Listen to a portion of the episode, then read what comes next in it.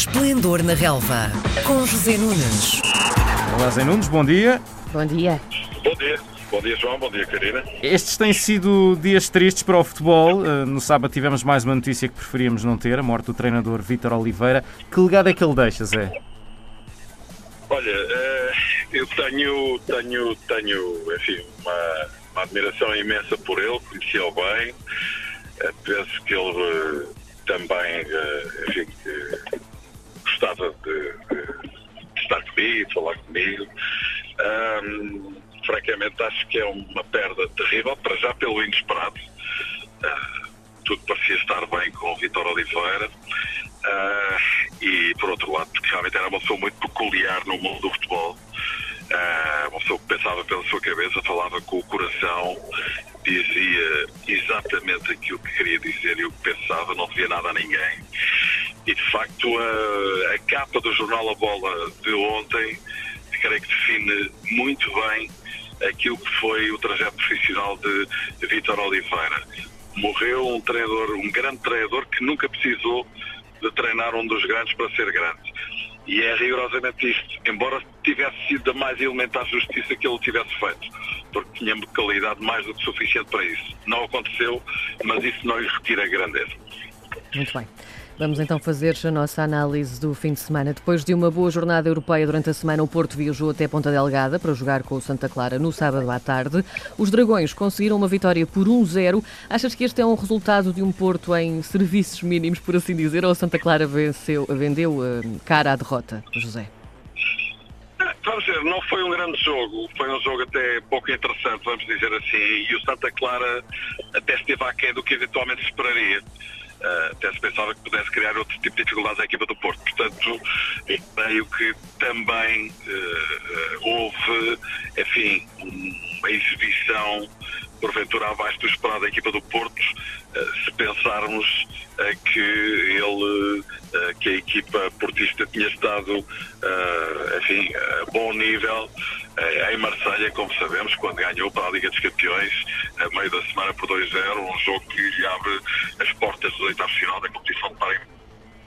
Um pouco perigosa, com o futebol talvez um bocadinho lento e arrastado na primeira parte. É preciso não esquecer, e ainda ontem isso aconteceu também com o Sporting de Braga. Curiosamente não tanto com o Sporting, lá está, porque não está nas competições europeias. Desgaste físico. Percebe-se que as equipas estão pesadas. Vamos ver como é que o Benfica vai aparecer hoje no Funchal. Um jogo muito importante para a equipa de Jorge Jesus, já falaremos disso, mas sim, o Porto não fez realmente um grande jogo, marcou nos últimos instantes da primeira parte, já é um clássico, é uma equipa que realmente tem uma eficácia brutal. Nos últimos 15 minutos dos primeiros tempos, já marcou 8 golos em 8 jogos, entre os 30 e os 45 minutos, o que é absolutamente extraordinário.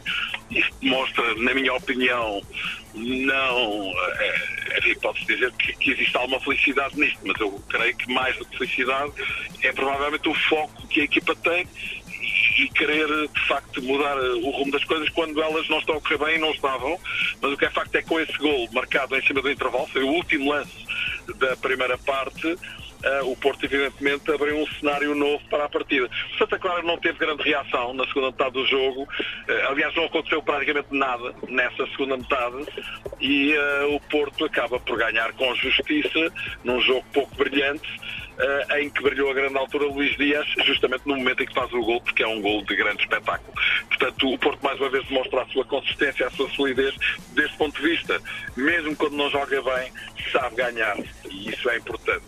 Não começou bem o campeonato, já teve 2 derrotas, já o sabemos, mas a boa performance que está a fazer na Liga dos Campeões, na minha opinião, está a puxar a equipa para cima, não tanto do ponto de vista exicional, mas do ponto de vista da segurança defensiva, coisa que não estava a acontecer.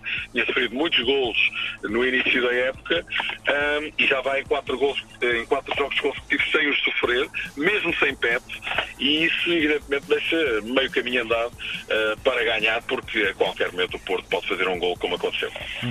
O Sporting entrou na jornada 8 na liderança do campeonato e até tinha margem para deslizar, mas a jogar em Alvalade não vacilou, conseguiu os 3 pontos contra o Moreirense com 2-1, mas precisou de virar o jogo, Zé.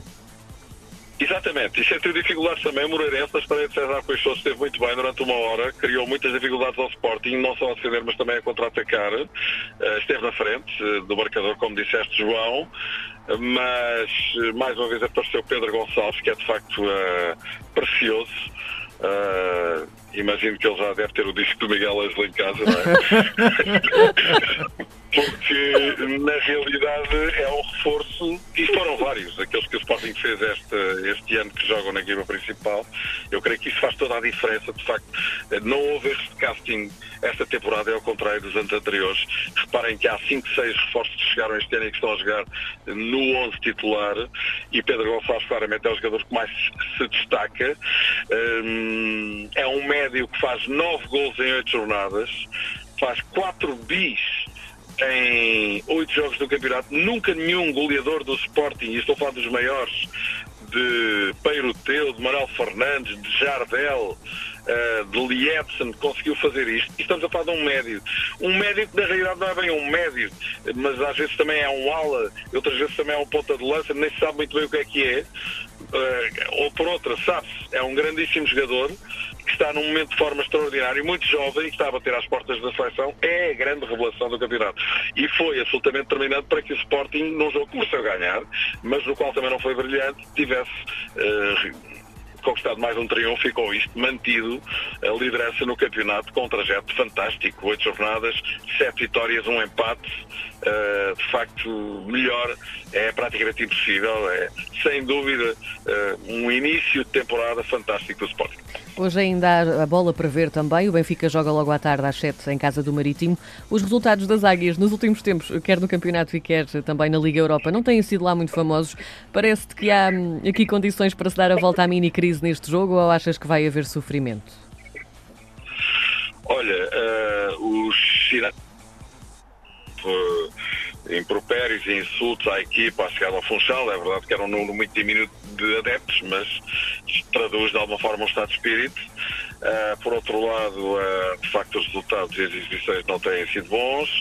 O Benfica vem de 2 derrotas no campeonato, de 2 empates na Liga Europa, arrancados a ferro, enquanto parecia já ter um jogo perdido, tanto na Luz como em Ibrox, em Glasgow, frente ao mesmo adversário, o Rangers.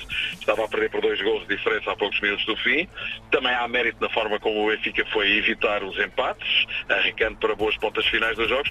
Talvez isso lhe sirva para encontrar aí um lenitivo motivacional para o jogo de hoje, que vai ser de grande grau de dificuldade, frente ao Marítimo, comandado por Lito Vidigal, que vai seguramente a comer as patas da cabeça ao Benfica, vai-lhe colocar muitas dificuldades, e por isso o Benfica, que vai entrar muito pressionado por tudo aquilo que está a passar com a equipa, que caiu realmente de rendimento, e os resultados assim o dizem, de forma clara no último mês, mas também porque todos os seus rivais ganharam nesta jornada. Já o disse, o Braga também ganhou com dificuldades, mesmo no final do jogo, por um 0 ao ontem à noite, mas ganhou.